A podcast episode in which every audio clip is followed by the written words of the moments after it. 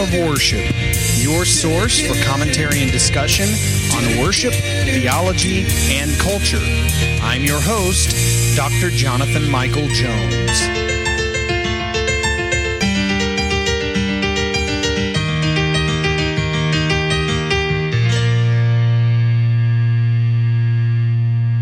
Hello, everyone, and welcome to the Act of Worship podcast. This is Dr. Jonathan Michael Jones. It is great to be here today, talking about issues related to worship, theology, and culture.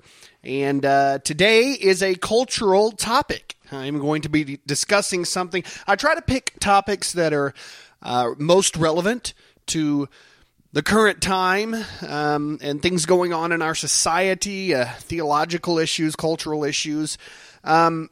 Today, I am going to be talking about this author that has seemingly taken the world and the church by storm, a young lady named Rachel Hollis, who you may have heard about. And if you haven't, I would encourage you to just look her up, find out a little bit of information about her. And she has two popular books right now that many people are reading. And if you are a pastor, if you are a churchgoer, if you do not realize Rachel Hollis and the impact she has made, you are living in either ignorance or oblivion, because she has really truly taken the church world by storm. A lot of people are reading her works, and I would dare say that there are probably people in your own congregation reading her work, especially women. Her work is geared more towards women, and knowing this, in the past couple of weeks, I have read her two books. She has two books, one called Girl, Stop Apologizing, and another one called Girl, Wash Your Face. And so I want to really do a review of her work through a gospel grid, okay? So that's my intent here. Anytime someone has as much influence as Rachel Hollis, anybody for that matter, on a Christian group, pastors and believers in general should, at the very least, understand the message that is being submitted. Years ago, when I was in college, there was a book, a little bit after college actually, there was a book called Blue Like Jazz that many people were reading. And so I read it for myself just to see what it said, see the message, and view it through a gospel lens, as I think we should with everything. And that includes non-Christian messages. I read authors quite often that are not Christian. Many are atheists. And I want to know the message. What are they presenting?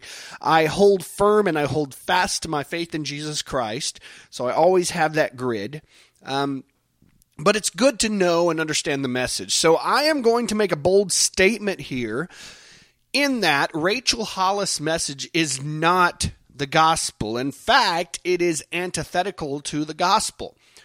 And now, while, as I admitted earlier, I do not know Rachel Hollis' personal motivations or even consider her work to be evil in itself, it's not that. I am not claiming that. And I will even go as far as to say she probably had good and pure intentions in writing her books. But there are a few items surrounding her work that concern me. So thankfully, I have discovered that my thoughts parallel those of some other Christians who think about these issues. So I am not the first to review her work in this way. You can probably do a Google search and find many people who have reviewed her work, and you'll get mixed opinions. I have seen many people who blatantly support her work no matter what, and I've seen quite the opposite from other people. So this is my personal review, so I am going to examine some items surrounding Rachel Hollis' work through the lens of the gospel and discuss how Rachel Hollis' message contradicts the gospel message of Jesus Christ, okay? So follow along with me here. Again, I encourage you to read her work for yourself, get your own ideas, but this is my personal review. So first of all, at its core, Rachel Hollis' message is one of self-worth. It is self-centered. In other words, things will not change until you begin to love yourself more. Many people don't see the issue with this message. And I am not saying not to love yourself. Okay, that's not what I'm saying. A lot of people don't see the issue with this message until they realize that is not the message of the gospel. Hollis suggests that you come first. You are the priority. You come first, okay? And your happiness depends on you. But that is not the message of the gospel. In fact, contrarily, the gospel says that you do not come first, and that you have no ability to save yourself whatsoever, and that the only worth you have is from the fact that you are created in God's image and you depend it on Jesus Christ, not you. But Hollis' message claims quite the opposite. One final issue I have, and probably the most important one, is that her message, Rachel Hollis' message, is self-saving. From the beginning in Girl, Wash Your Face, in chapter 1, Rachel Hollis suggests that you are your own hero. Now listen to this. Scripture is clear that humanity is dead in trespasses. Ephesians 2:1.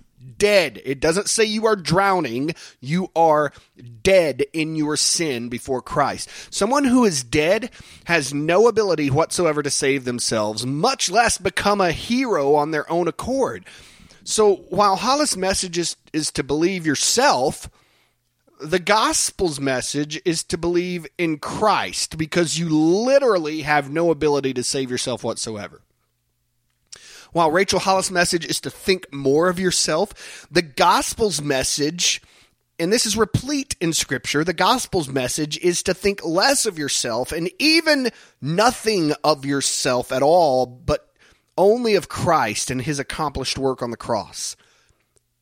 Hollis presents a self-saving message of false hope by believing in yourself, trusting in yourself, and setting goals. I'm a goal-oriented person. I have a task list every day, and I'm so oriented to that if I do something during the day that is not on that list, I go back and add it.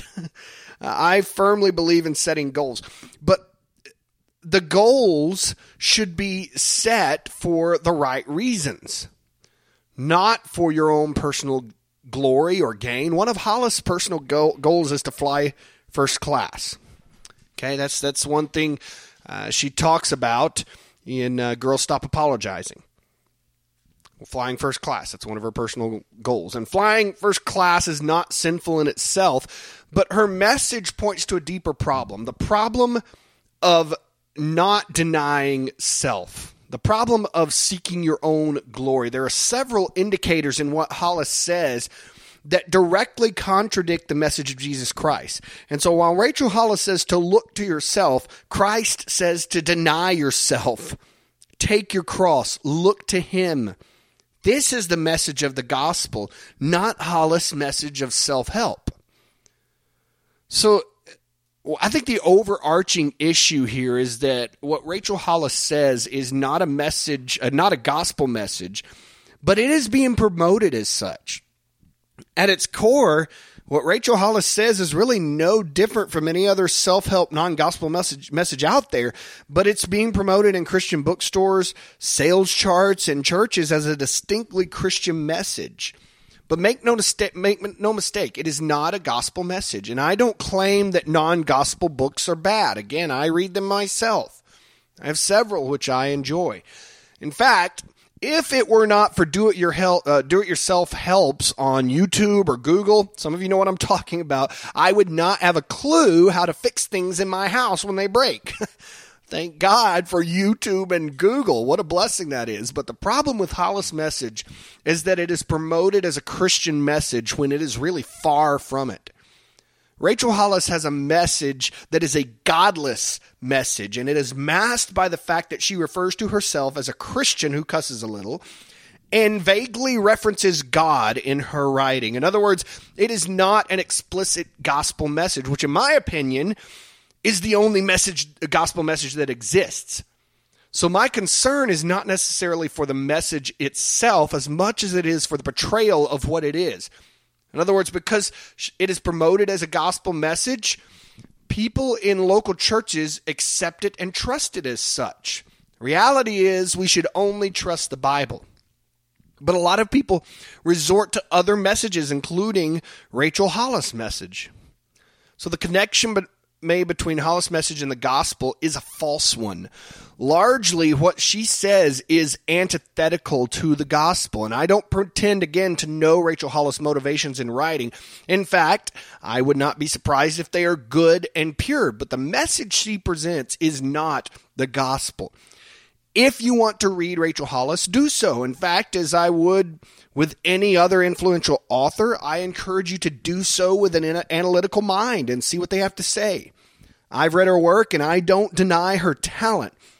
Her grammar is lacking a little bit, probably because she's writing to a broad, popular audience.